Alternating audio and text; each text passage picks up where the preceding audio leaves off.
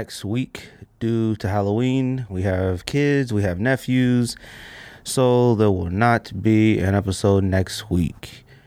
Uh, it's Halloween, or it's Halloween week, so there's a lot going on, uh, and we just want to chill with our families. So, yo, Sneak Diss podcast. No George, Greg, back in the building. Hey, hey, hey, hey, hey. Uh, well, it's just me again. Uh, George had another meeting, so he was super duper busy, and he'll be back next week. And before anybody starts saying, "Yo, why didn't you hit me up?" or "Why you didn't call me," I'm at the studio early, so there's no way anybody was getting off work getting here when I get here. So I'm here early, knocking this out the park, getting it good, so I can get home, get my kids bath, put them to bed, do the whole nine. Uh, you feel me? Uh episode 130. I think we might be done doing jersey numbers. I'm not sure yet, but I kind of feel like we've been through them all. But, you know, for the those who do love it, you know, we got Steph Curry, you know, number 30. We got um shoot. Todd Gurley.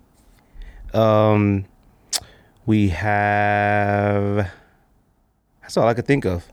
I'm sure. I mean, there's obviously plenty more. than the listeners will let us know, but uh, pickups this week, I have absolutely zero pickups. A uh, few come ups that I got rid of. Uh, purple toe, um, a purple toe, a size eight purple toe Jordan one, and a size eight bread toe that were just sitting there at the store. I mean, I think somebody had returned them, so I think that's why they were there, but I had no idea size eights went that much. I know George has said it numerous times on this show, and George, you know, if it's something that he doesn't actively want, he will buy a size eight. Look, man, if they're, I'm telling you now, a size eight is gold on StockX and GOAT. I don't even know what it is. I don't know when eight became the rare one.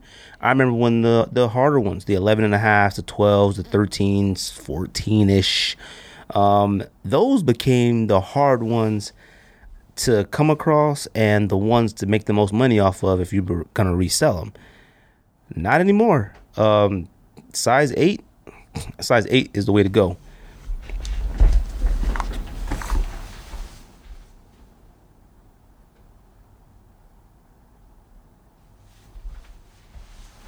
Um, sorry about that. Had to fix something real quick. Um, uh, what else? Uh, so yeah, got rid of those on StockX. Gold. Grab yourself some size eights if you're trying to get rid of them. Um, releases this week. Go through these real quick. Uh, platinum tint, 11s. No. All right. The more and more I see them, the worse they get. And I'll tell you this: I seen I watched the Lakers game last night. I think it was the Lakers game. I don't know who was wearing them, and it might have been Spurs. I mean, not a Spurs game. Uh, Raptors game. I don't remember. They didn't look too bad on court, but platinum tint 11s, cream 11s, whatever you want to call them joints, they come out this week. Uh, Yeezy 700 uh, mauve, mauve, whatever that color is supposed to be, the blackish, grayish, purplish color of the 700s. Those drop this week. Fire. Uh, I don't wear Yeezys anymore, so that's not my alley. But these have potential to be better than the original Wave Runner. I don't know. Uh, I'm not copping, but uh, whoever else wants to cop, do your thing. Um, Kobe ones came out this morning, I think. Kobe ones are. I feel like the Kobe one might be the worst introduction, one of the worst introductory sneakers to a signature sneaker line, and that's just me personally. Um, hello, man, it feels like the mic wasn't correct. Uh, that's just me personally. I, you know, you can obviously go your Jordan One, you can go your Griffeys, your Deions, you can go Larry Johnson, you could go Jason Kidd. I think everybody else's introductory signature sneaker is better than the Nike Kobe One. I even think the Adidas Kobe One is better than the Nike Kobe One. The, the Nike Kobe one is a weird build, and I don't know if it's great hooping shoe or not. It it teeters on the line. I mean, it's it, ultimately it is a, a boot. I mean, and when we talk about boots, you know what we mean by boots. It's kind of high, it's kind of clunky. Um, the sole is extremely flat. Uh, the introduction of the camo colorways and stuff are, are pretty dope. The Suns camo Kobe one and the undefeated camo, camo Kobe one, obviously by far the best ones, and I think probably the hardest to come by, or at least the highest priced on uh, StockX, Goat, all that stuff. Um, but yeah, Kobe ones those dropped. Uh, I think they sat. Nobody really cares about Kobe ones. I think we're over that. Everybody is waiting for a five, four, maybe even a six. I think Kobe sixes are overrated. Um, they all had fire colorways, but the shoe itself, when you wore it, it, just didn't wear right. And I never wore it with shorts, so maybe it looked better with shorts, but it was actually a lot bigger than you expected it to be. It was definitely bigger than the five and the four. Um, the six was way too flimsy and thin, but one of my favorite colorways, actually few, helicopter and uh, the rice in the uh, Kobe six.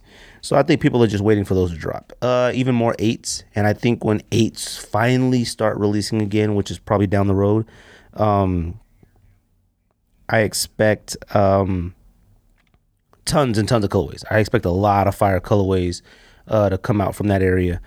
Um, what else? Uh, 79 OG Tailwinds. Uh, fire. Basic, regular old school running shoe, you know, like that yellowish look, old school vibe from 79. Um, overpriced. They're $100. You're not paying that. Like the only way that even, I don't even know if it will fly if it was from that aspect, if it was like a J. Crew collaboration, I think a lot of the old Nike runner, OG runners, Waffles, Cortezes, whatever, when they're J. Crew collaborations, people tend to buy them, um, buy them more than if they just came out on uh, Nike. At least to me, people do for some reason have some sense of nostalgia when it comes to like buying certain things off sneakers app. The Chuck Taylors that I guess I don't know if they're just Chuck Taylors or they meant something special for the sneakers app, whether it was like championship or something. Um, I think, I think it, um, the fact that they sold out is, is ridiculous. I mean, they're a low top Chuck Taylor, maybe a high top Chuck Taylor. It might have been a weapon on there. I can't remember, and I don't want to go on my phone right now while I'm uh, speaking to you guys. Uh, shout out to everybody who listens, and shout out to everybody who supports the podcast like usual. Um, appreciate new listeners. Uh, hopefully, got some really dope interviews at the end of the year. Working on a few other things. Um, hopefully, in the works. Uh, there's a lot of emails sent out, so hopefully, uh, we can have something 2019 to look forward to, possibly. Um, and that's if I just don't end the podcast. You never know how my moods are. I, I have wild thoughts and anxiety. So, um, the Dragon Ball Z Cell um, Prophere. I think that's the model. And then the Dragon Ball Z, um, I don't know what it's called, the purple one, not Deflect. I don't know what it is. Both are the absolute worst two of the entire Dragon Ball Z pack. Uh, I did think the um, Yung-1, I thought that might have been bad, but I saw one in person. It looked really good. The colors and it looked like really good leather. And the uh, the orange one, Goku, what I think that's his name. I thought it was all. I think it's it's actually pretty dope. I thought originally when we saw the picture, I thought it was whack, but I like how it has looks like a rough denim canvasy uh, kind of distressed type look. So them joints are are clean. And then I think there's like a Air Max Deluxe dropping out. Oh, LeBron James multicolor uh, comes out. It's like gray and multicolor. I don't know if anybody cares. I kind of think that uh, with the Lakers losing and stuff, LeBron 16s are kind of looking a little funny out here, and that's just my opinion. Um, but we'll talk about a little bit that a little bit about that later. Um, trying to think what else comes out. There's nothing that definitely moving the meter for me. Uh, if anybody is out there trying to cop anything, you know, hope you cop. I guess that's what people say. Hope you cop. You know, I like to see the homies win, even if I lose. Yeah, all right. That might be one of the biggest sneakerheads lies of all time. Is somebody saying, yo, I, I, I like when the, the homies win. And if I lose, you know, I want us all to win. But, you know, even when the homies win, it makes me happy. Stop it. It makes you upset. All right. I've been in that situation when you come you come mobbing through some Yeezy bags.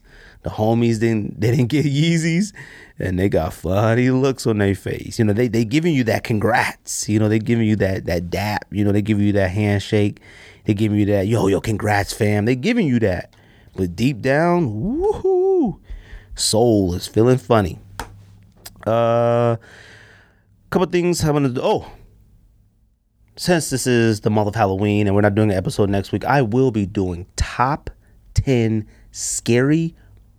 scariest movies to me. Okay. To me. All right. I know a lot of people don't understand that to me. That means they're scary or tense or something to me. All right. Just to let you know, top 10 scariest movies of all time to me. Um, and then we will be doing obviously signature sneaker uh, tournament. Uh, see who how many votes we have on that, and what's moving on to the final round. Actually, the final round, I think. Uh, finally, like get this over with. I want to apologize for the sneaker tournament. IG isn't conducive to like posting links and stuff. So when you post your links in your, actually, I might be doing it wrong. You know what? I'm not gonna take that back. I'm gonna. I think I might have figured something out IG wise. Um, but you know, it it seems like you're not. I want to be able to post more links than I can, and I think I can. I just haven't tried something yet. So, uh, you know, it's one of those conundrums where you want everybody to go to the uh, website to vote for their signature sneaker, their favorite one, but um, you got to remove the link to your actual platform that you're trying to promote. So I had a hard time doing that, and I've done it. You know, we have definitely a strong following, and I mean, our following on iTunes and Spotify and uh, everything is phenomenal. So uh, that's always good. And shout out to the lady sneakerheads. There's a lot of lady sneakers sneakerheads out there that hit me up. You know that they uh, follow the show, like the show. They think a lot of the stuff we talk about is funny. Uh, appreciate everybody who subscribes on YouTube. You know, I don't know if anybody's aware, but I let everybody know you know, the YouTube video thing, it wasn't something that we originally wanted to do. You know, a podcast is something that is uh, to be enjoyed in your car or at your leisure, you know, while you're on the move. Uh, there are a few podcasts out there that do do videos. Um, talking about other podcasts, not sneaker podcasts. Um, and, you know, we give it a shot. A lot of people enjoy hearing either our pleasure or displeasure when it comes to sneaker sneakers, and uh, a lot of people wanted to see our actual facial expression, our actual emotions. Um, a lot of people want to see what we actually looked like. Um, I do video strictly in order to post on social media. The YouTube, um, it does very well. You know, we get a, we get decent amount of views, comments, and it gives everybody the opportunity to uh, see the graphics and see what we talk about. So uh, when I primarily uh, the mindset in doing the video is strictly for being able to post clips on IG and attract new listeners, attract new subscribers, and uh, just let people know that we're out there. You know that the word is out there, and I'm sorry, the podcast is out there, and to indulge. You know, like I said, it's a free show for hour and a half, two hours to get you through your day. Whether you're taking a bus, driving in the whip, stuck in traffic, you just sitting in that cubicle at work you know, I appreciate everybody who gives us just that amount of time out of their day, and uh, something that means an awful lot to me. Um, I hope the audio sounds right on this because I feel like I'm uh, my voice is tripling. I don't know, it just sounds kind of echoey. A uh, couple things sneaker wise uh, happening right now. You know, it's a lot of people don't understand that it's really hard to do a uh, a sneaker show um, every single week. Um, we do the show every single week, and uh, you know, coming up with topics, it's not easy. You know, uh, sneaker community stuff just isn't that you know thrilling a lot. You know, when we do the podcast on like a Wednesday and stuff, sometimes something break or a surprise drop or you know something like that. So um, it's not an easy thing to do, but you know, this week there was quite a few things that did happen this week. So uh, obviously, you know, everyone's seen the uh, Kuzma uh, with the Lakers, signing with GOAT. Uh, if you're not familiar with GOAT, GOAT is uh, basically a reseller site. I guess if that's what they consider themselves, um, GOAT and StockX reseller sites. Uh, and this was, from what I know, the first time a reselling site has signed a professional athlete. Look, I saw a lot of people like, you know, really like not not going crazy, but a lot of people, uh, yo, you know, this is crazy, yo, he's gonna have fire, yo, yada yada yada. It's not really what it's cracked up to be. The goat Kuzma relationship is more like it's like uh what's homeboy that business is booming? Whatever that little that little chunky kid whatever his name is. I, I can't think of his name. Um business is booming man. I'll call him that whatever. It's just the middleman like it's just a middleman that try to like yo i got you you know type thing uh, I read something where Kuzma was talking about that a lot of people think that being an athlete, you get all this rare stuff and you get this stuff. Um, I'll tell you this: it seems like when you're on Jordan Brand, you get kind of a lot. Now your career goes a little weird because of the Jordan Brand curse, but they send to send them care packages quite often. Um, I don't know how the process would work with a goat supplying Kuzma with sneakers, and I don't even know what size he wears. I would imagine somebody like him wearing a anywhere from 13 to 15. It ain't gonna be easy finding this stuff.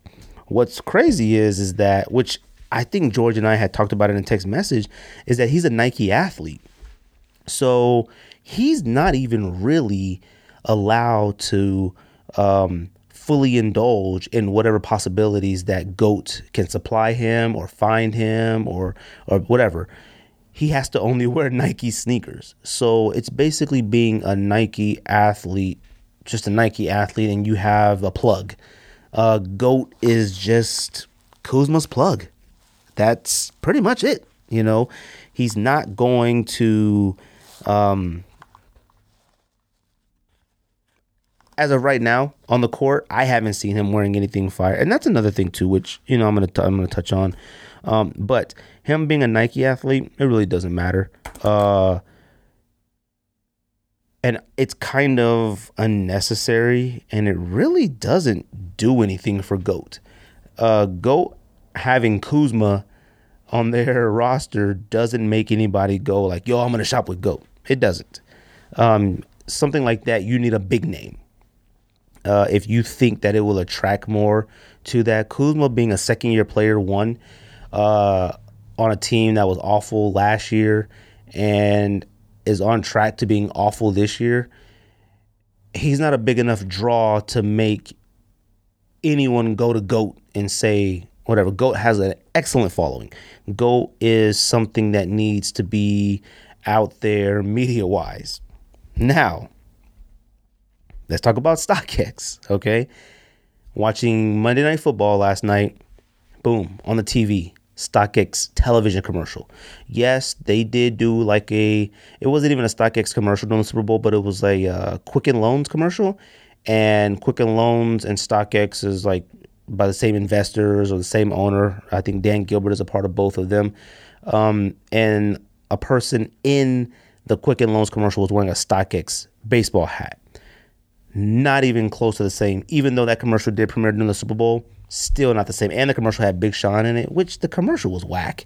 I, I don't understand it. Um, but this StockX commercial, I'm going to tell you right now, this StockX commercial is already in the top 10 sneaker commercials of all time. It might be in the top five already. And I know you're gonna say, yo, all the Jordan commercials, all the the Barkley and stuff like that. Oh yeah, yeah, yeah. 150% agree. I mean, I'm jumping out the window by saying this. And I'm going to explain why I do feel this way. I don't like to just say random stuff and not have anything to where I can back back it up from my point of view, whether you agree with me or not, I'm going to tell you why I feel that way. The commercial, white background, sneakers, only a single sneaker on the screen each time. So they were like alternating, flashing sneakers. black letters, words. That's it. That's it. Here's the thing why that commercial is so great. When you think about all the Nike commercials, all the uh, maybe some classic Reign Man, Shawn Kemp, Reebok commercials. Uh, I'm sure there's a few other ones out there, some Grant Hill, some Larry Johnson, uh, Kevin Johnson, Converse. There are a lot of classic sneaker commercials out there. We have no classic ones now that I can think of. This one to me is, and this depends on how many times it airs on television and when it airs on television. When it airs on television is very, very important. With the DVR and with just time and kids and stuff nowadays, it feels like we have zero time for anything right now, especially watching live TV. There is one thing that will always remain the best watching it live, and that's sports. So, that being said, a StockX commercial playing during Monday Night Football is being seen by millions. Okay, now I'm going to come back to that. Um, I'm going back to describing the commercial first. I'm going to go back to why that commercial showing at that point in time is very, very important. The StockX commercial within itself blows Kuzma signing with GOAT out the water. It's not even a question. It blows it out of the water. I hope the commercial is played over and over and over multiple, multiple times so people can see it. The reason why it's great is because the commercial is about sneakers. We all know StockX sells Louis Vuitton and Supreme and all this other stuff. They, they should save that for a separate commercial. That's a separate commercial for a different clientele that might not know that that's there.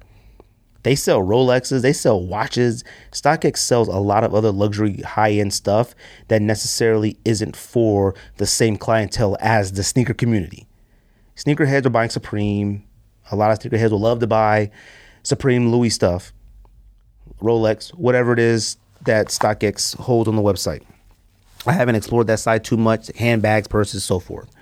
I'm sure that there are a lot of women, a lot of affluential men, a lot of uh, high fashion people that might not even fully be aware of what StockX has to offer on their site. Back to the commercial. The commercial is showing, I think it had a picture of like, I think a 700, some LeBrons, Jordans, NMDs, Ultra Boost. It was a bunch of hot current sneakers flashing on the screen, and it said every girl, every Grail. Sorry, um, it said every Grail, um, guaranteed authentic. I believe. Um, it said the hottest sneakers. All white background, black letters. It showed off white. It talked about impossible to get. It said on there impossible to get until now. Every single pair every grail, I'm reading it right now off the IG, always available. Always authentic, never sold out. Millions know. Now you do too. Now you do too. They're not talking to me. They're not talking to you guys, my, my, my listeners, the casual sneakerhead. I'm sorry, they're not talking to the sneakerhead. They're talking to the the fan of sports. They're talking to the casual sneaker person. They're talking to the person who knows of Jordans, knows Kanye has sneakers, but they don't know much about it. They're talking to the person that they don't have time to have a sneakers app on their phone and they don't got time to know when to drop and they don't got notifications on and they don't got Twitter and they're not getting raffle tickets. They're talking to the the the grown man sitting on the couch wearing the LeBron jersey. He's in his 45, he's 45 years old and he would love to have a pair of LeBrons that are special. He would like to get a pair of LeBrons where he doesn't got to get up and go to the mall that commercial shows a website for the casual fan who is wearing a Monday night football jersey, sitting on the couch, eating a blooming onion or something. I don't know what people eat in their houses when they watch sports. A blooming onion. That's crazy. I go to your house eating a blooming onion. I'm taking a few strips and then I'm leaving. Actually, I'm staying because blooming onions are off the hook. Shout out to Outback Steakhouse. Outback Steakhouse, steaks have got a little weird, but your blooming onion, fire forever. Um, they're talking to that sneakerhead. They're talking to the sneakerhead that's like, yo, I really love LeBron. I'm gonna get myself a LeBron, a pair of LeBron sneakers. They're talking to the mom and dad who are watching this commercial and like, oh, we'll get them a pair of sneakers off StockX.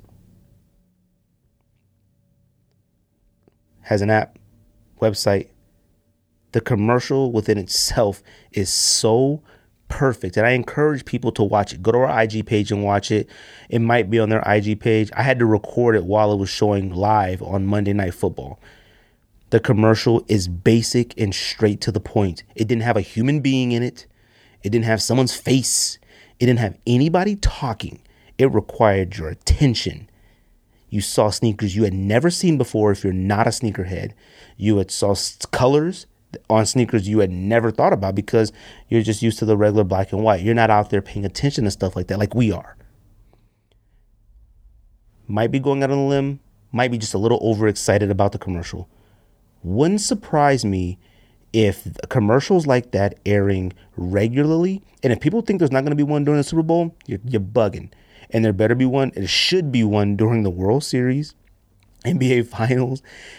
A player, a, a, a StockX sneakers commercial, commercial should play during every single sporting event. You're not going to see one during Grey's Anatomy or whatever them shows that people watch. Uh, the Goldbergs. You're not going to see a StockX commercial doing that. Wouldn't be bad if it did, but that's not who they're going for at this moment. And I'm nobody. I have no idea who they're going for, but I feel like they're going for the man who's like, man, I'm going to see what the LeBrons go for. There are people out there who are willing to pay $350 for a pair of sneakers because that's the only pair of sneakers they're buying for the year. So for them, that's perfectly fine. Us sneakerheads going on something and saying 350 hmm, that's because we have plans we're trying to get. We'd rather get two or three pairs for 350 versus just a solid one uh, for 350. Casual man with pot belly and blooming onion. Oh, oh, yo, them LeBrons is nice. You know, LeBron to the Lakers this year. I'm excited. I'm a Lakers fan. I'm a LeBron fan. I'll buy these and have them shipped directly to my house and guaranteed authentic. And not everybody will have them, even though I don't go anywhere because I eat blooming onions all day. Neither here nor there.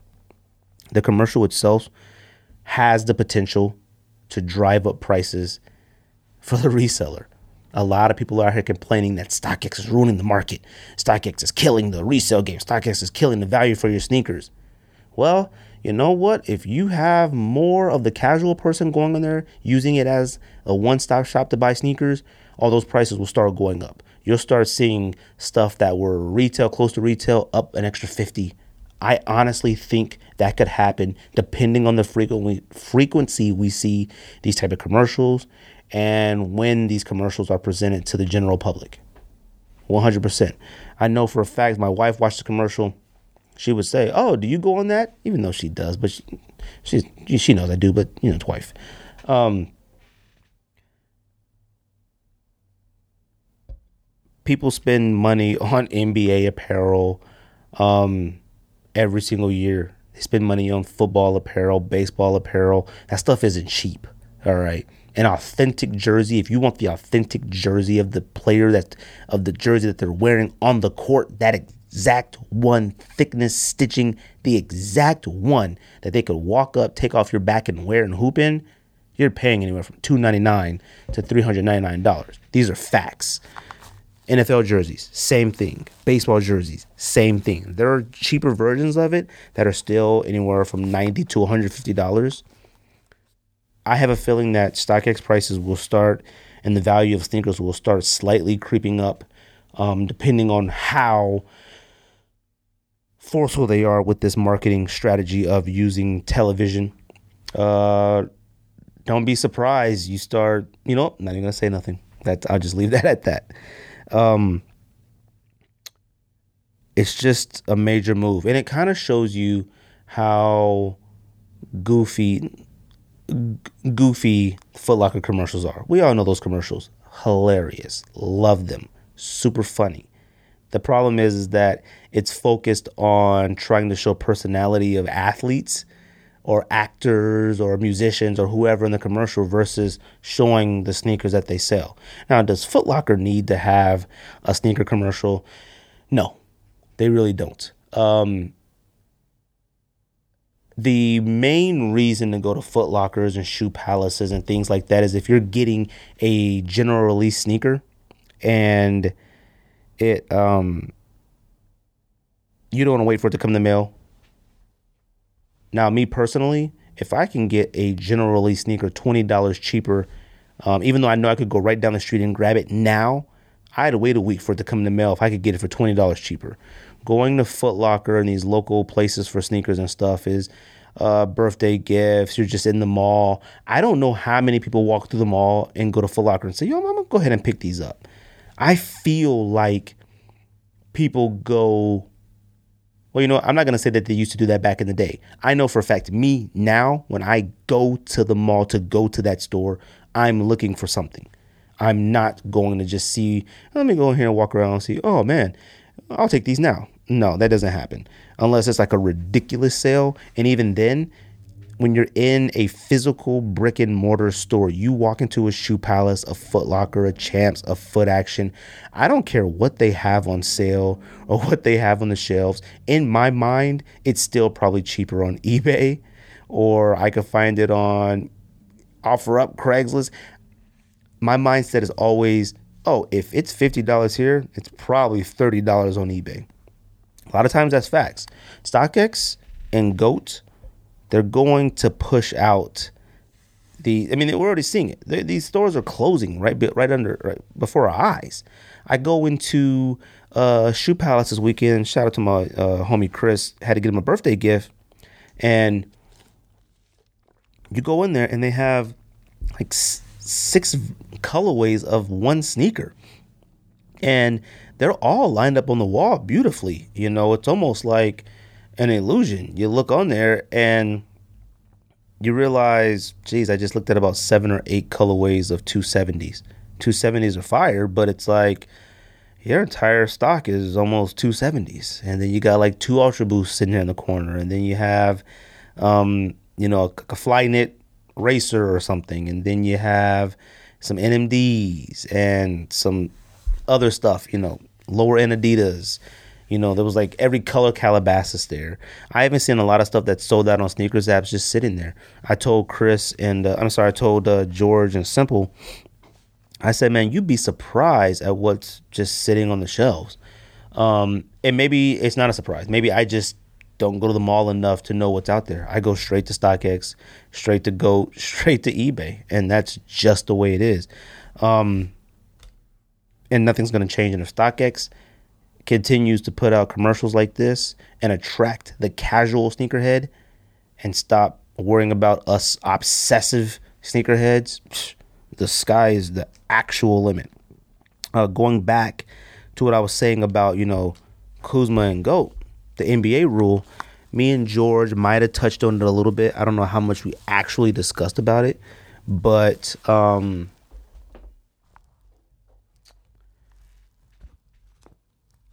to me, I haven't felt. I feel like the NBA rule allowing NBA players to pretty much wear whatever they want on the court. It's about seven years too late. Everybody was losing their mind. You know, people lose their minds on social media at the slightest crack of sneaker news. It doesn't matter what it is. Somebody will say, "Oh, the Jordan One got canceled for July." You'll see that about seven thousand times on post.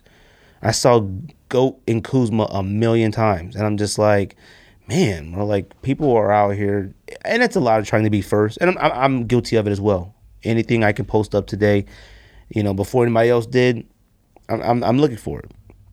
The NBA rule for athletes to wear pretty much any sneakers that they want on the court is about seven to eight years too late.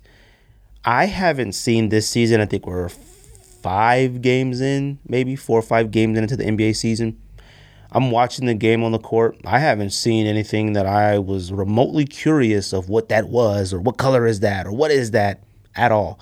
Even going to Sole Collector and all the other um, blog type platforms that provide sneaker information, they'll show on court pics. They'll show, um, you know, who was wearing what tonight I think I seen like a Grinch, a 3D Kobe 6, LA Orange, not Orange County, but the LA East LA blue.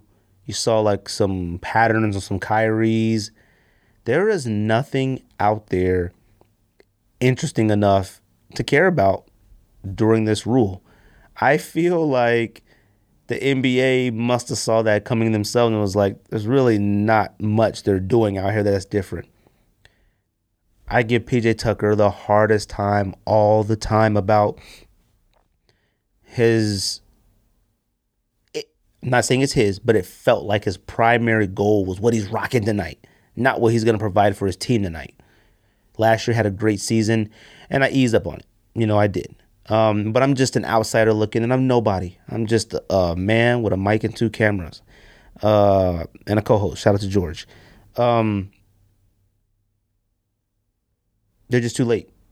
You're not gonna come out with anything that PJ Tucker or Gilbert Arenas hasn't come out, Nick Young hasn't come out with yet, like or already. I mean, we've already seen some of the most upper, high upper echelon of sneakers on the court. Like we've seen Yeezy 2s, we've seen Yeezy 1s, we've seen 720s, we've seen um, you know Travis Scott, we've seen uh, PE Shawn Marion uh, Jordan 5s, we've seen Oregon LeBrons, we've seen Oregon 5s, Oregon 4s, North Carolina 4s. We've seen I think maybe Summer of Legends, I think PJ Tucker one time. We've seen every single fire sneaker on the court, courtesy of PJ Tucker, you know, uh, Nick Young at moments, and Gilbert Arenas uh, back in the day. We've seen it all. Um, you're not gonna come on the court now and wow anybody. You can't wow anybody unless you walk out there wearing an undefeated four. That would be the only thing that I think I haven't seen PJ Tucker wear. Um, but the NBA rule, it's it's not that exciting. It's just like additional news and attention and got everybody to retweet it and post it and talk about it, um, which I'm doing. Um, but we're not missing out on anything. We're not gonna see anything that was necessarily like, yo, we haven't seen that in forever. A lot of the classic old stuff is it's not washed, but it's just not attention grabbing. Now, going back to a and Goat, I always forget how young these players are. That's what we always forget. We look at them as grown men out here making a lot of money, um, and we're just yelling and cheering at them, whether we're yelling at them violently in anger or we're cheering for them with the utmost a- a- admiration.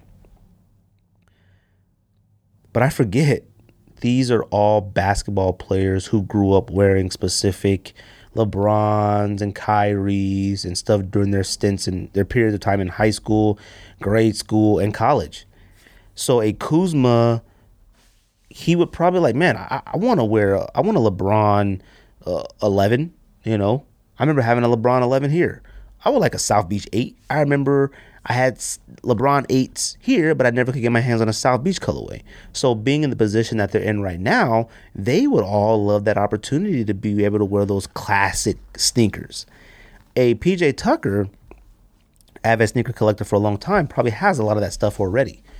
Um, somebody like a Kuzma uh, doesn't. It's not. I would imagine, and I don't know what size he wears. I'm gonna just go. I'm gonna say 14. I just say a 14. Probably not that easy to find a DS or really good pair of South Beach eights and a size 14. Um, and then even if you could, if I was Kuzma, I wouldn't even want to rock them. If Goat said, "Yo, here you go. Here are some Kobe, um, Kobe six Rice colorway." you you just don't come across that all the time. And now you tell me I got a rocket on the court. I would hate it. Now, unless they're supplying with him with additional pairs they find on the side for him to keep to wear casually, that would suck if Goat comes to you and says, yo, yo, here's an Eminem 4 and we want you to rock it. Hmm. That's when you have to say, no, I'll rock these Kobe ADs and I will put this Eminem 4 in the closet.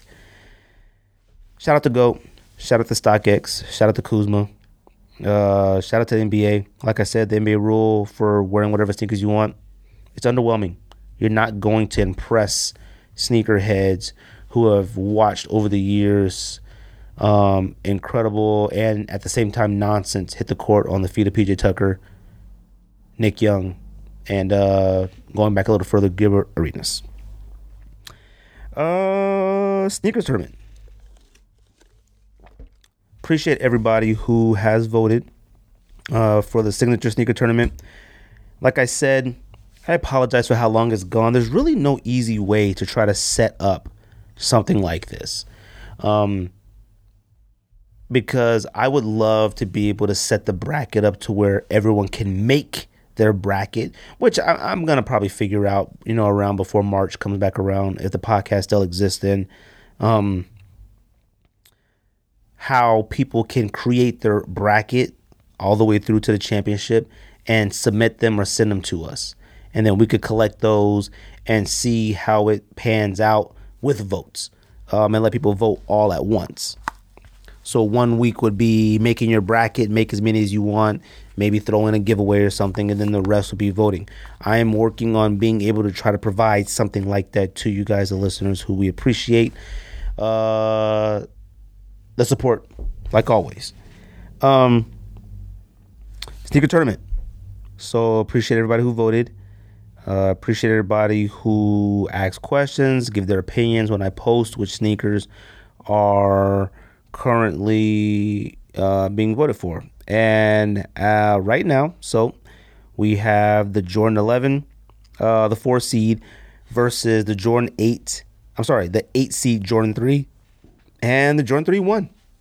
Jordan 3 beat Jordan 11. I'm shocked.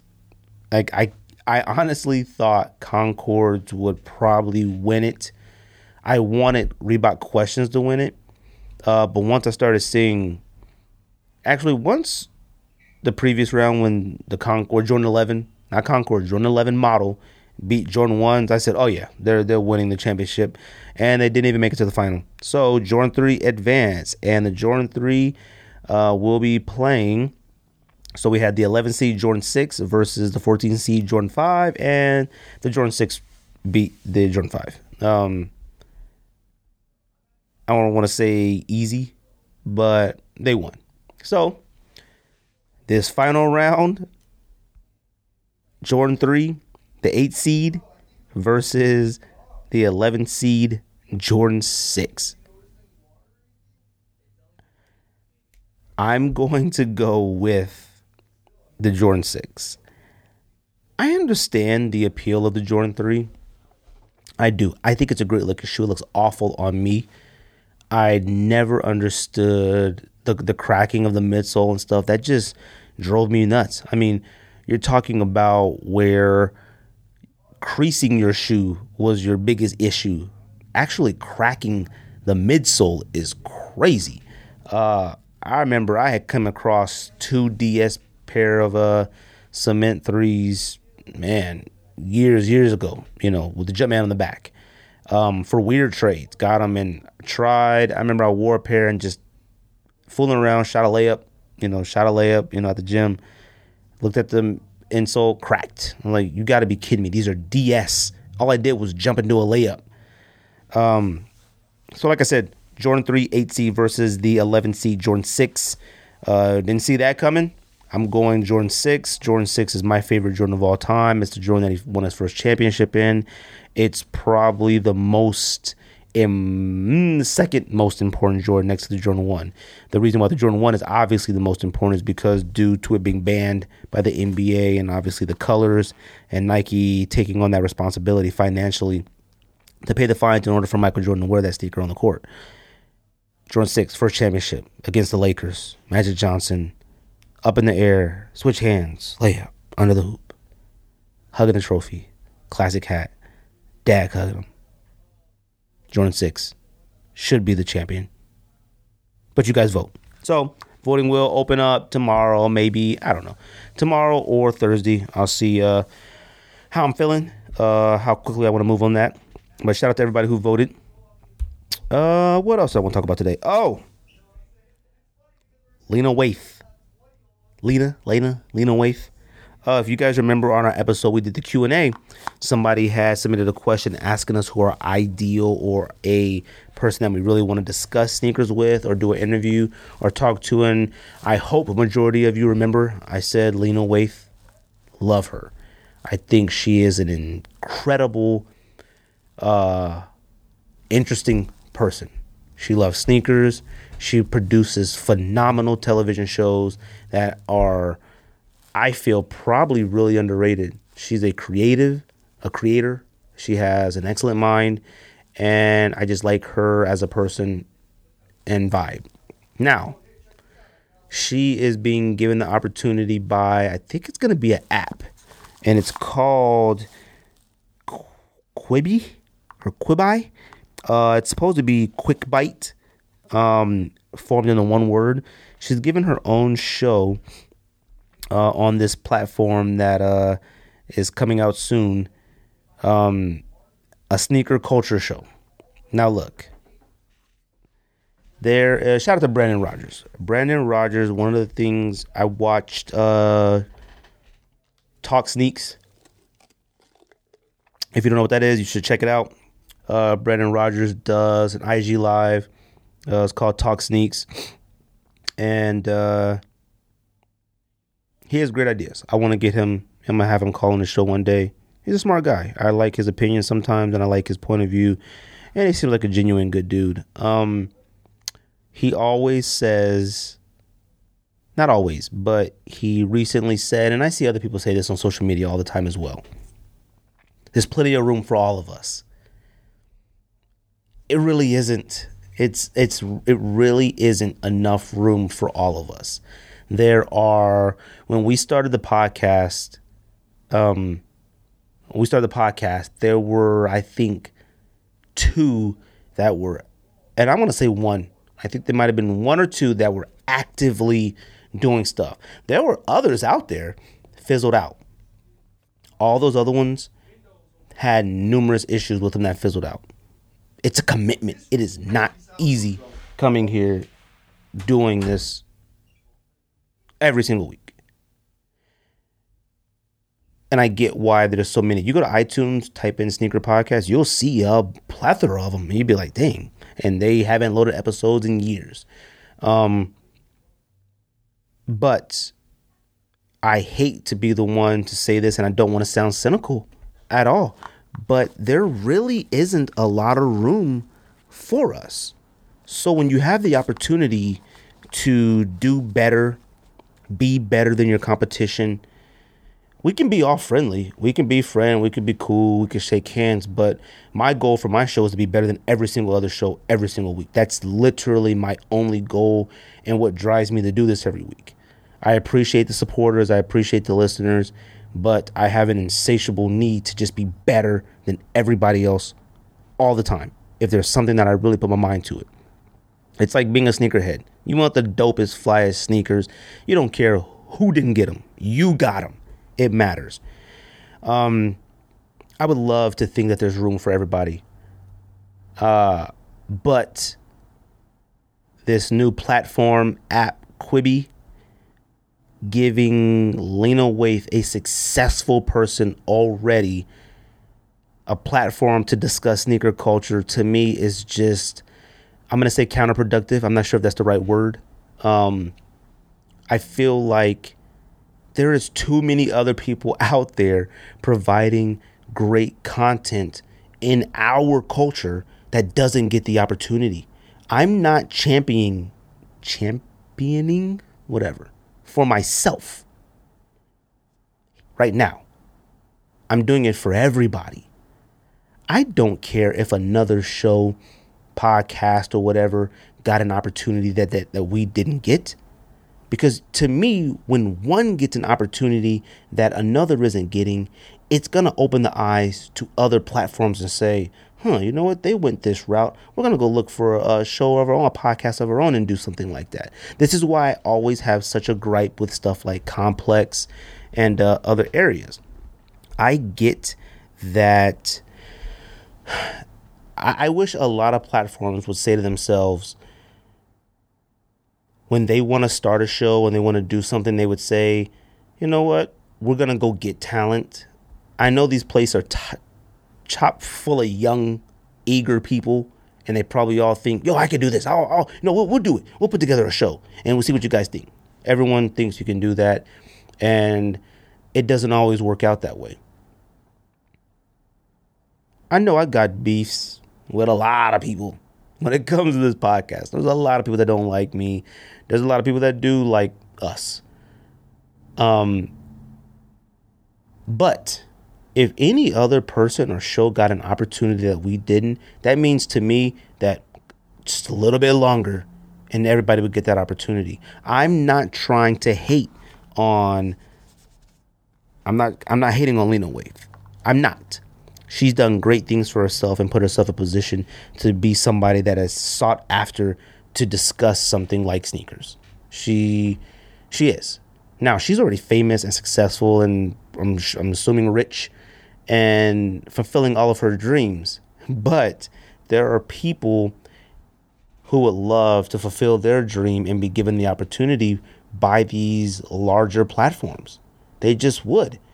If somebody on the Monday Minsole, if somebody on Sneaker Files, Sneaker Box Podcast, um, I don't even know the other ones, um, Unseamed, if they got an opportunity, even though I feel that we're the best show out there, period, Me. if any of them got an opportunity that we haven't gotten yet, or if I got an opportunity they haven't gotten yet, everyone needs to realize that they're close. But when you see stuff like this continuing to happen, we're nowhere near close. We are all just internet shows and on a podcast and YouTube and and stuff like that. It's like people who are doing sneaker reviews. I could think of probably I could think of almost double digit people that I watch not watch religiously, but I catch them when I can. Sneaker reviews who do YouTube sneaker reviews. Sorry, sorry on YouTube are phenomenal. Their cameras look good, lighting is great, give in depth, real opinion about a shoe, provide what it looks like on feet. There's a lot of people out there doing it, but there's only a certain few that gets recognized for it. It's annoying. It's annoying and it's tiresome. That's why a lot of people that start stuff fade away. There's a lot of people that just, I'm not doing this anymore. Now, that is a testament to somebody's will to keep going, somebody's uh, hard work, tenacity, life, things get in the way. I get it. But if you're constantly being jumped over by people who already have it, it's annoying. There is one thing that I will always agree with Kanye on that there are really gatekeepers out there. The problem with Kanye is is that he doesn't realize he's a gatekeeper. So he's a moron. But anyways, give somebody else an opportunity. Quibi, Complex, uh, Bleacher Report, Slam, Highsnobiety, modern notoriety. Give somebody else an opportunity, a tryout, um, an opportunity to write in something to say, hey, I would like this opportunity. An application, like, I know that there are things that people could supply and different point of views and things that people can provide to other platforms if given the opportunity. Lena Waithe has worked her butt off and deserves every single thing that comes to her. But there are people like me, like you, like them, like whoever who deserve the exact same opportunity or try out to say, hey, I know I'm just a regular guy from Arizona or a regular person from California or Detroit, Atlanta, you know, Florida, wherever. I'm just a regular person who have a perspective and I would like to be given the opportunity to try out for you or express my point of view and give me the opportunity to see if this works. If it doesn't work, boom, you know, move on. Go ahead and get you a whoever. I don't know Joe LaPuma at all, but I think he's pretty high up in complex. I think I heard somebody say that he's like vice president of Complex or something like that. I could be wrong. I could be talking out of the side of my neck. I don't know. But it's really not a reason for a Joe LaPuma to be doing sneaker shopping. I'm sure that they have somebody young or somebody out there they could give the opportunity to to do so. I feel like a lot of people like to act like they provide a lot of opportunity. Not talking about Joe LaPuma, not talking about him, people in general, they think that they are, but this is a dog eat dog world, and people are willing to jump over everybody and anybody to get ahead, um, even if they're already ahead. This is nothing against Lena Waithe, and this is not hating. This is nothing of the sort. This is simply observing a continuing pattern of people trying to provide something to the sneaker culture and not even being given the opportunity to be shot down. You can send a lot of emails and stuff to people um, and not even get a response. A lot of people think it's easier to not respond. You know what feels worse than a no is a not response. Sometimes just, you know, not at this moment. Sometimes, you know, even just a conversation about it, it motivates people to go. It does. There are some people that watch their YouTube and I tell them, I say, yo, what's up, man? It's been a while. Your whole life, you know, things like that. Oh, okay, cool. You know, just making sure, you know, I think one of yours is dope. That one thank you or that's dope or I appreciate it or oh, I check it out every week. That one motivates people to I'm gonna come back Tuesday and do the exact same thing uh, make it even better. I'm gonna go home and think about it and write how to improve my YouTube. Yo, I'm not gonna buy this pair of sneakers. I'm gonna buy a better camera. Yo, I'm not gonna buy this this week. Uh, I'm gonna go ahead and get a better light. Yo, you know what? I said I was gonna get both off whites. I'm gonna just grab the one and buy a better microphone. I'm gonna buy another one, buy better headphones, better computer. You know, so I could put that fire content out there that I could appreciate, and hopefully somebody will say, "Hey, I checked your stuff out." I'd like to give you the opportunity to try to join our platform. That's all we're asking for. Congratulations, Alina Waithe. The show is called, I don't even know what it's called. You Ain't Got These. Rich people saying you ain't got got the anyways who am i i'm just somebody providing content with the money out of my pocket not the only one out here doing so there are plenty of other people out here providing content free um, out of the goodness of their heart, money out of their pocket. I'm not even trying to complain. I'm not looking for any kudos. I'm not looking for anything. I'm looking for somebody to be given an opportunity um, for doing something better, if not equivalent, to the current influencers or leader. That's it. Give people an opportunity. Um, hmm. It's kind of all I got right now. Uh, like I said, I will be doing top 10 scariest movies to me. Uh, I know everybody saw the Union collab video.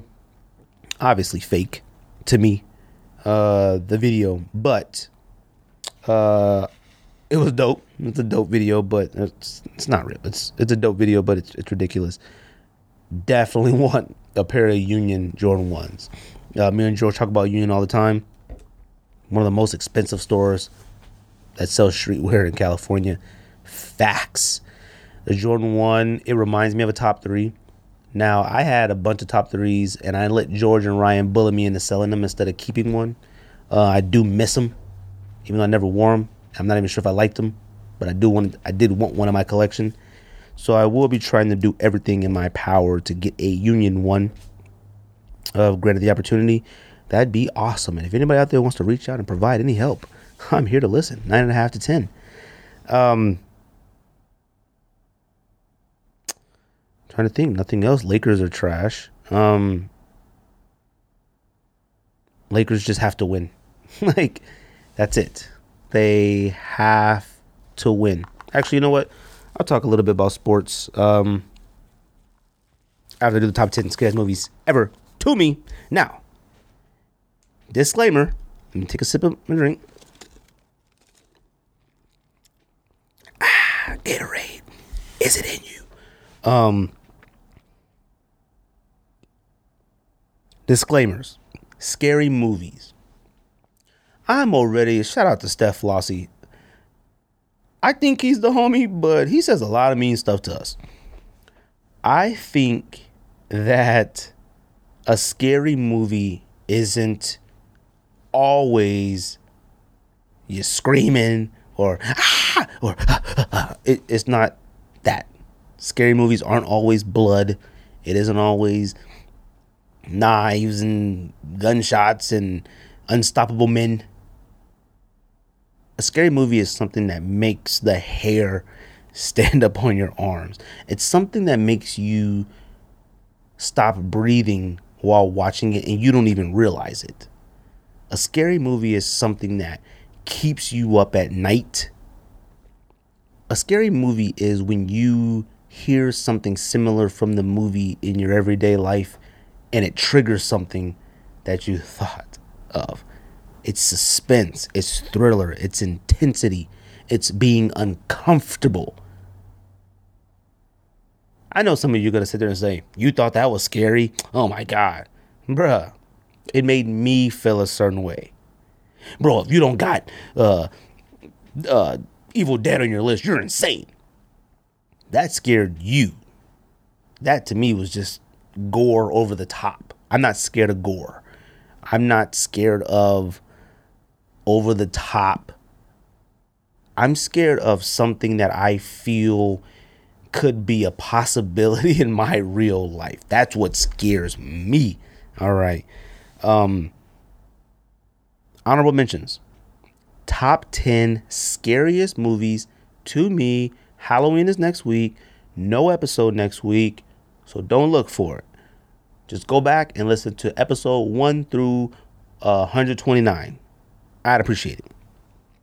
Honorable mention A Quiet Place came out this year. The reason why that movie is on here is because a movie, one of to me the most important element of a scary movie or a thriller or a suspenseful movie is silence. Silence is so key. The entire movie was pretty much silent. I mean, the script might have been, you know, 20 pages. The script was more scenic in direction. Oh, I'm sorry. Spoiler alerts. Okay. I'm going to be discussing these movies. If you haven't seen some of these movies, I don't know what to tell you, but spoiler alert. Quiet Place, uh, it ended up being these large entities. I don't know. They move super fast. They can only react to sound. They're blind, from what I could tell. The only issue I had with Quiet Place is it wasn't long enough. I feel like all movies, good movies, should be two hours, 20, two hour, 30 minutes. I do. That to me gives ample time to build up to something. Your feelings and emotions have to build up. In a movie, a slasher movie, the first scene someone gets their head cut off. There's a lot of movies that I talked about with a coworker of mine to where they got to the point of funny. I'm not scared of Michael Myers. I'm not scared of Jason movies. I'm not. Freddy Krueger, eh, teetering. But the unstoppable man who like gets shot, lays down, gets up, gets blown up, walks out, head cut off, gets up, puts it back on. That's not scary. That's stupid. When you find yourself in a movie theater and everyone starts laughing collectively because he just got blown up, but he's still crawling on the ground, uh no. Those aren't for me. Quiet Place, they didn't explain where these monsters or whatever came from. They didn't say alien invasion, toxic chemicals. They didn't say nothing. They were always there. Didn't say a word. They were just now everyone has to be quiet. And uh, obviously at the end they figured out how to kill them. But still, where did these things come from? Number 10. Top 10 scariest movies to me I'm gonna see if George can do one next week. George doesn't. Uh, I don't think particularly like scary movies, but we'll see if he comes up with one. Top ten scary movies to me: A Nightmare Before Elm Street, the original Freddy Krueger movie. Now, Freddy Krueger within himself isn't scary now. Back then, he really wasn't scary. His face was scary and stuff. What made Freddy Krueger scary was he came to you when you went to sleep. Everybody on God's green earth goes to sleep or Buddha, whoever you worship. If you even remember as a child watching that movie, laying in your bed, closing your eyes, you didn't want to have a bad dream that night. You were hoping you had a good dream. It was terrifying knowing that the villain comes to you in your dreams. Everyone has to sleep. Number nine, Mother. I think Mother came out this year, but it might have been 2017. It has Jennifer Lawrence in it. The movie isn't a what I would like to call a traditional scary movie. The movie is so intense and so nerve wracking, it makes it scary. When a movie goes off and everyone, me, my, my wife, my sister in law are watching the movie, when a movie goes off on the screen and you all look at, look at each other and go, jeez, that was a scary movie. That was an intense movie. That was an uncomfortable movie. That was a movie that made you feel suspense. Mother, go see it. There's a part in the movie with a baby. Number eight, The Visit. M. Night Shyamalan, I love the movie Signs. I love Sixth Sense. Um, phenomenal movies to me. M. Night Shyamalan has fallen off dramatically all right, when it comes to making movies. I thought Devil was good. Devil was the one where everyone was trapped in an elevator and the guy was possessed. I think it was Tom Hardy. Um, the visit involves that like they're like grandparents or something. Creepy house, middle of nowhere. The two kids visit, and uh, grandma is obviously possessed or something. That movie was so intense and suspenseful for how it was shot and how uncomfortable it made you. It was nuts because you're watching kids terrified of their grandparents. I believe they're grandparents in a home. We all had them that one relative or that one relative's home that was just just gave you the chills. Everybody's had that relative or still does. The visit did that to me. Number 7. Final Destination. I don't even know if Final Destination is considered a scary movie. The reason why Final Destination is a scary movie is because it's one of those situations where you don't want to be right. The first scene when they got on the plane for the school trip, I believe they were going to Paris. When it blew up and burst into flames, and then you realize the guy was having a dream, and he woke up, you got to get off the plane. I am a firm believer in energy and premonition and feeling and thought. I if if I remotely had any type of dream or reaction to that of that taking place on an airline and all of the people that are on the airline are in my dream and I wake up from that before we take off, oh, I'm getting off the plane. I'm losing my mind. You're going to drag me off. You can ban me from your airline. That movie was so intense because you knew death was coming.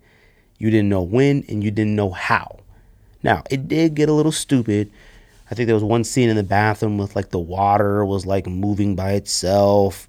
a little dumb you know, it gives you this feel of like it's the Grim Reaper, um, but it is a tense, scary movie to me. And I hate flying. Number six, The Ring. I know The Ring right now isn't scary anymore. I know it. Save your comments, save your, your judgment. You were scared of the ring. The ring, when it came out, nobody anticipated it being as tense as it was, suspenseful, and remotely, if you want to use the word scary, scary. No one anticipated that. It. No one had even knew what it was. It was one of those like random scary movies that came out. What made that movie great?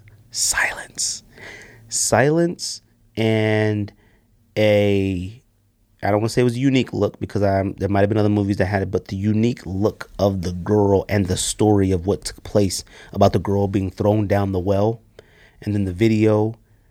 When she climbed out that TV, not gonna lie to you, Shook Ones Part 3, Sneak Diss version.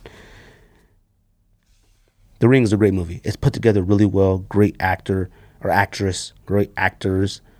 Um, the scenery, the background makes a scary movie. You're not gonna scare me in New York City. It's too crowded, too noisy. I'm not scared in that type of scene. And a, a movie, a, a, movie that scares me in like New York City is like I'm being, you're constantly all night being chased by like a local gang. That's scary. That's stressful. All right. But uh, uh, uh, scary. I think Jason went to New York one time. Stupid. All right. I think the Predator was in L.A. one time in Predator Two with Danny Glover. Man, Predator and Jason, kill yourself. All right. But I think the ring was in Washington, maybe? I think it was Washington. Cloudy. The sun was never out in that movie. You didn't need the sun. It was like Seattle. There was a ferry scene, a cabin, had to go across a large body of water. You got a black and white girl. Uh, she was a mix. It was black and white. Anyways, chasing you.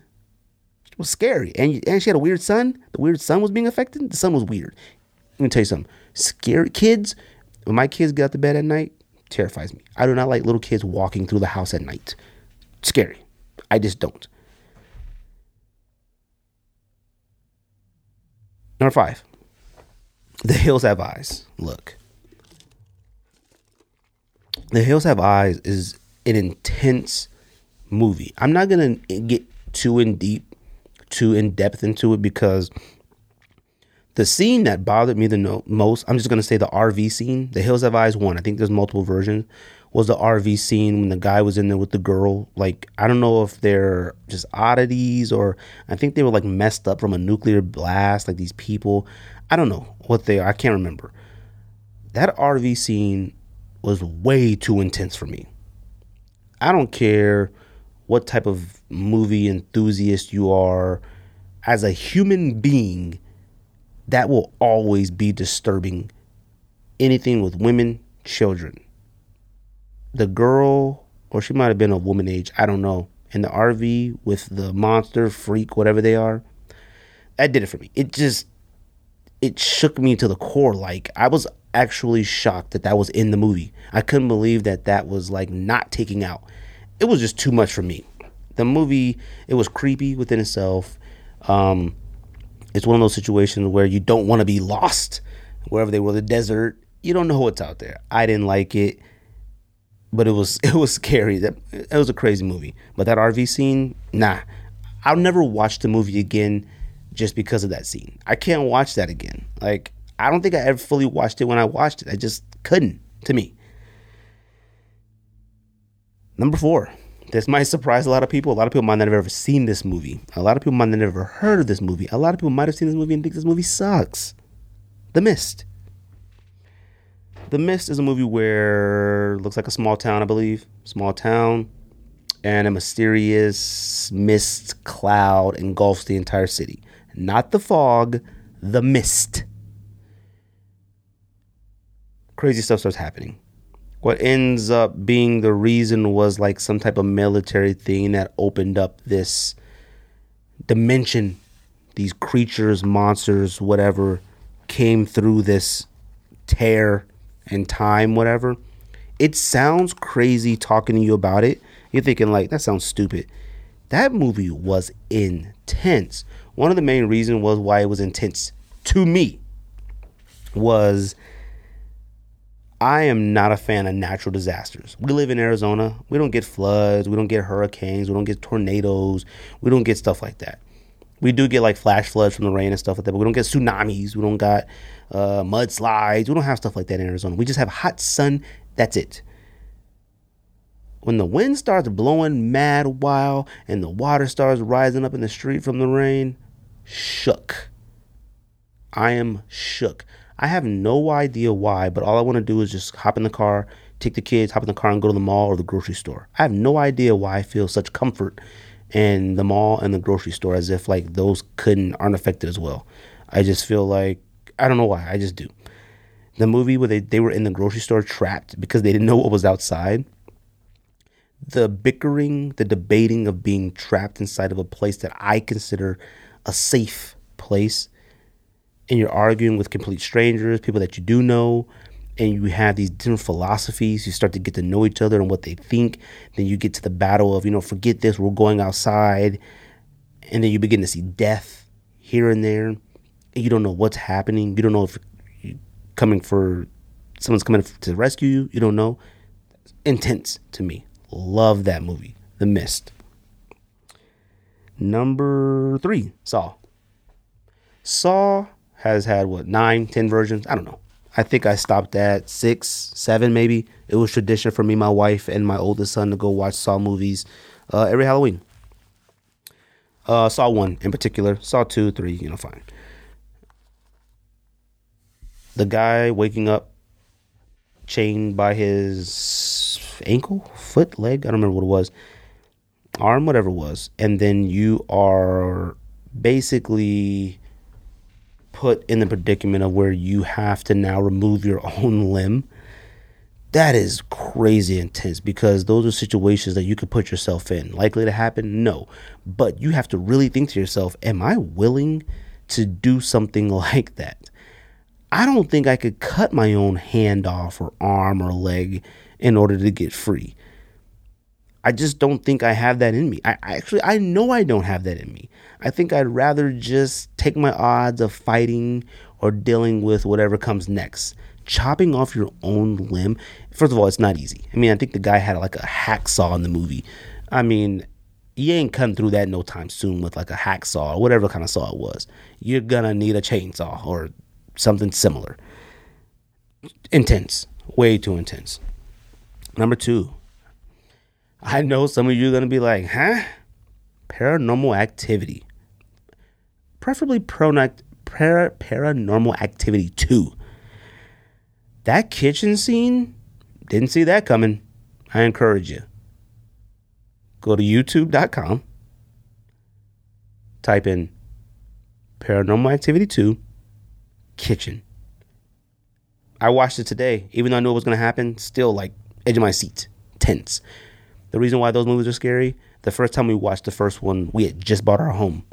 There, when you buy a house or you're in a new dwelling or a new place, sounds might as well be the devil walking in and the Grim Reaper holding hands.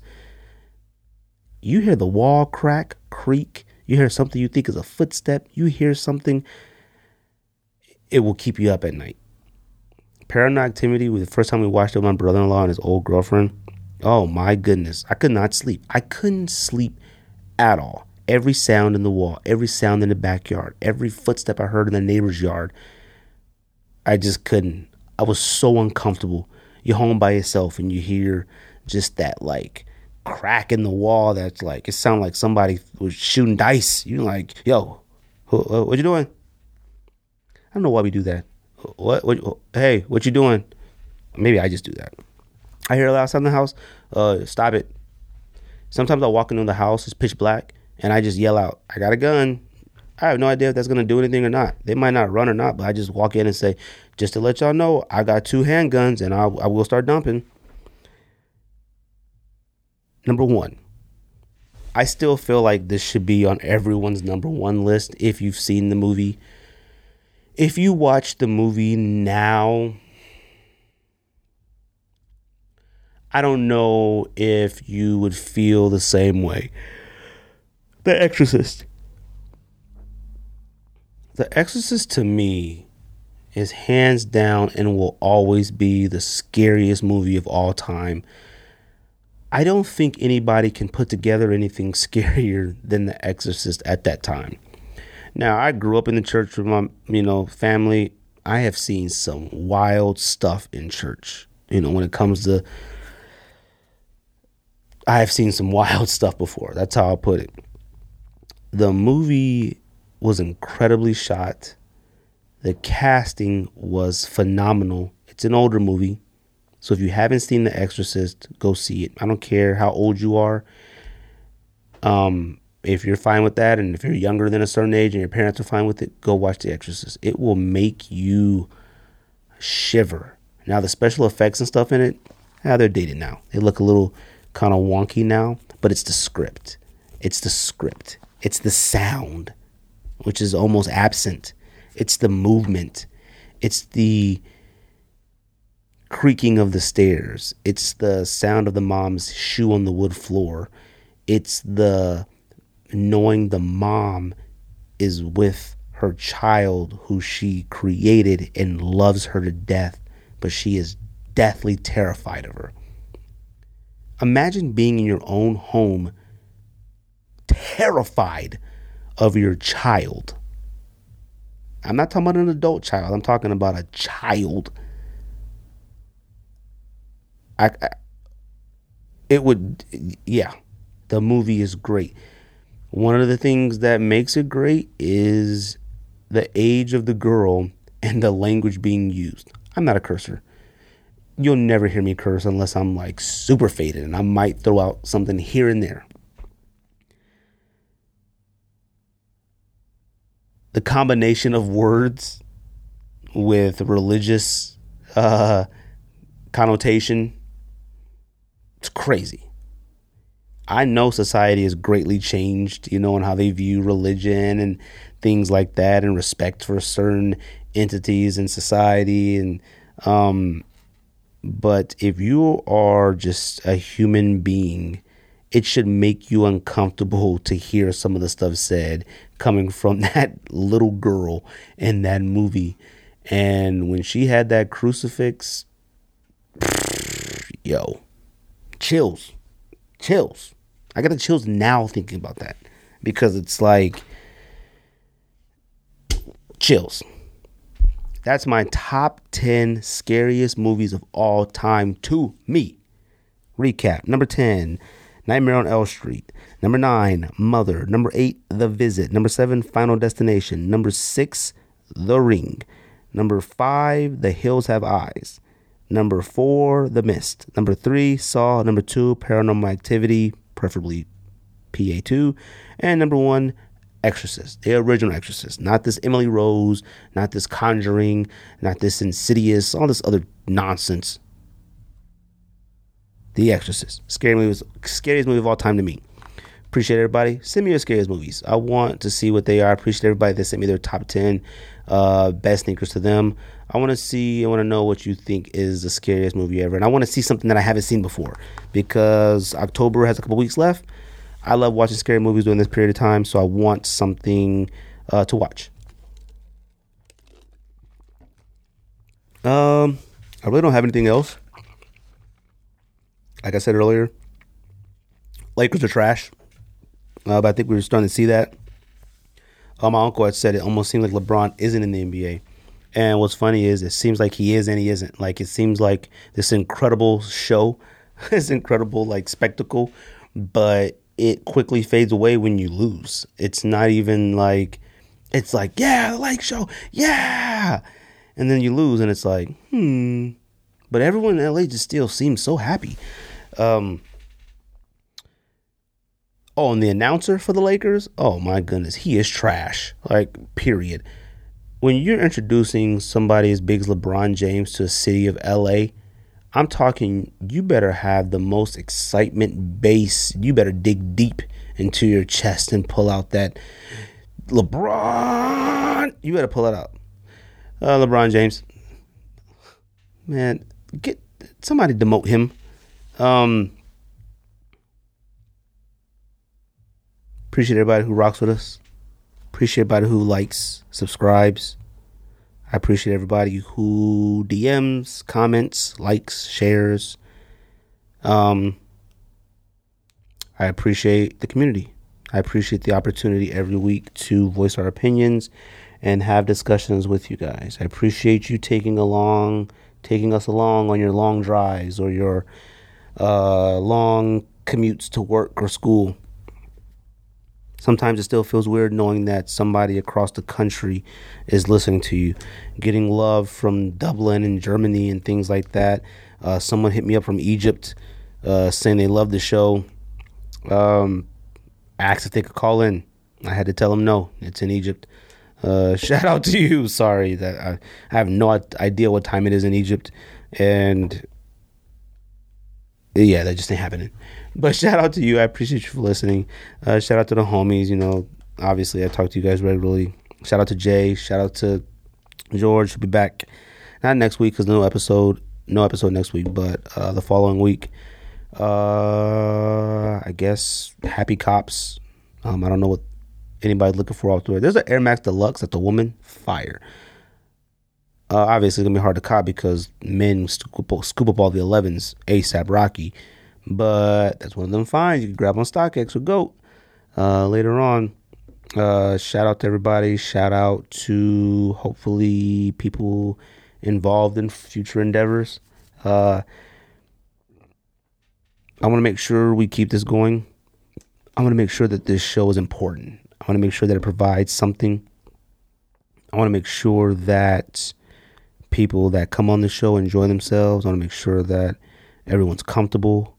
I want to make sure that we maintain a high standard and quality. Um, no knock on any other shows, but our quality reigns supreme. Uh, I'm going to keep it that way. Uh, I am working on the merch, if you want to call it that. Um, some hoodies. I'm going to make 24. See what happens. Um, you're not gonna have to wait two, three weeks to get them. Once you pay, they're going in the mail. Two, three day shipping. Shout out to Hannah. And just to give you a heads up, our merch. God, I hate that word. Our sweatshirts, our merchandise that represents the podcast isn't gonna be like your traditional stuff. It's not. It's going to be something completely different. You might hate it, you might like it, you might understand it. We're going to have to do a little explaining about it, but I love it. I love the concept. I showed a couple people there's like that's dope. And I think it's different. It's not gonna say Sneak Diss on it. It's not gonna have our faces on it. It's not gonna say Sneak Diss podcast. It's not gonna say anything like that. It's gonna be something completely different. And the first colorways will be forest green with infrared lettering. Um, so look out for that. Uh, I appreciate everybody who listens. Happy cops this week, and that's the Sneak Diss. Pow pow pow pow pow pow pow pow.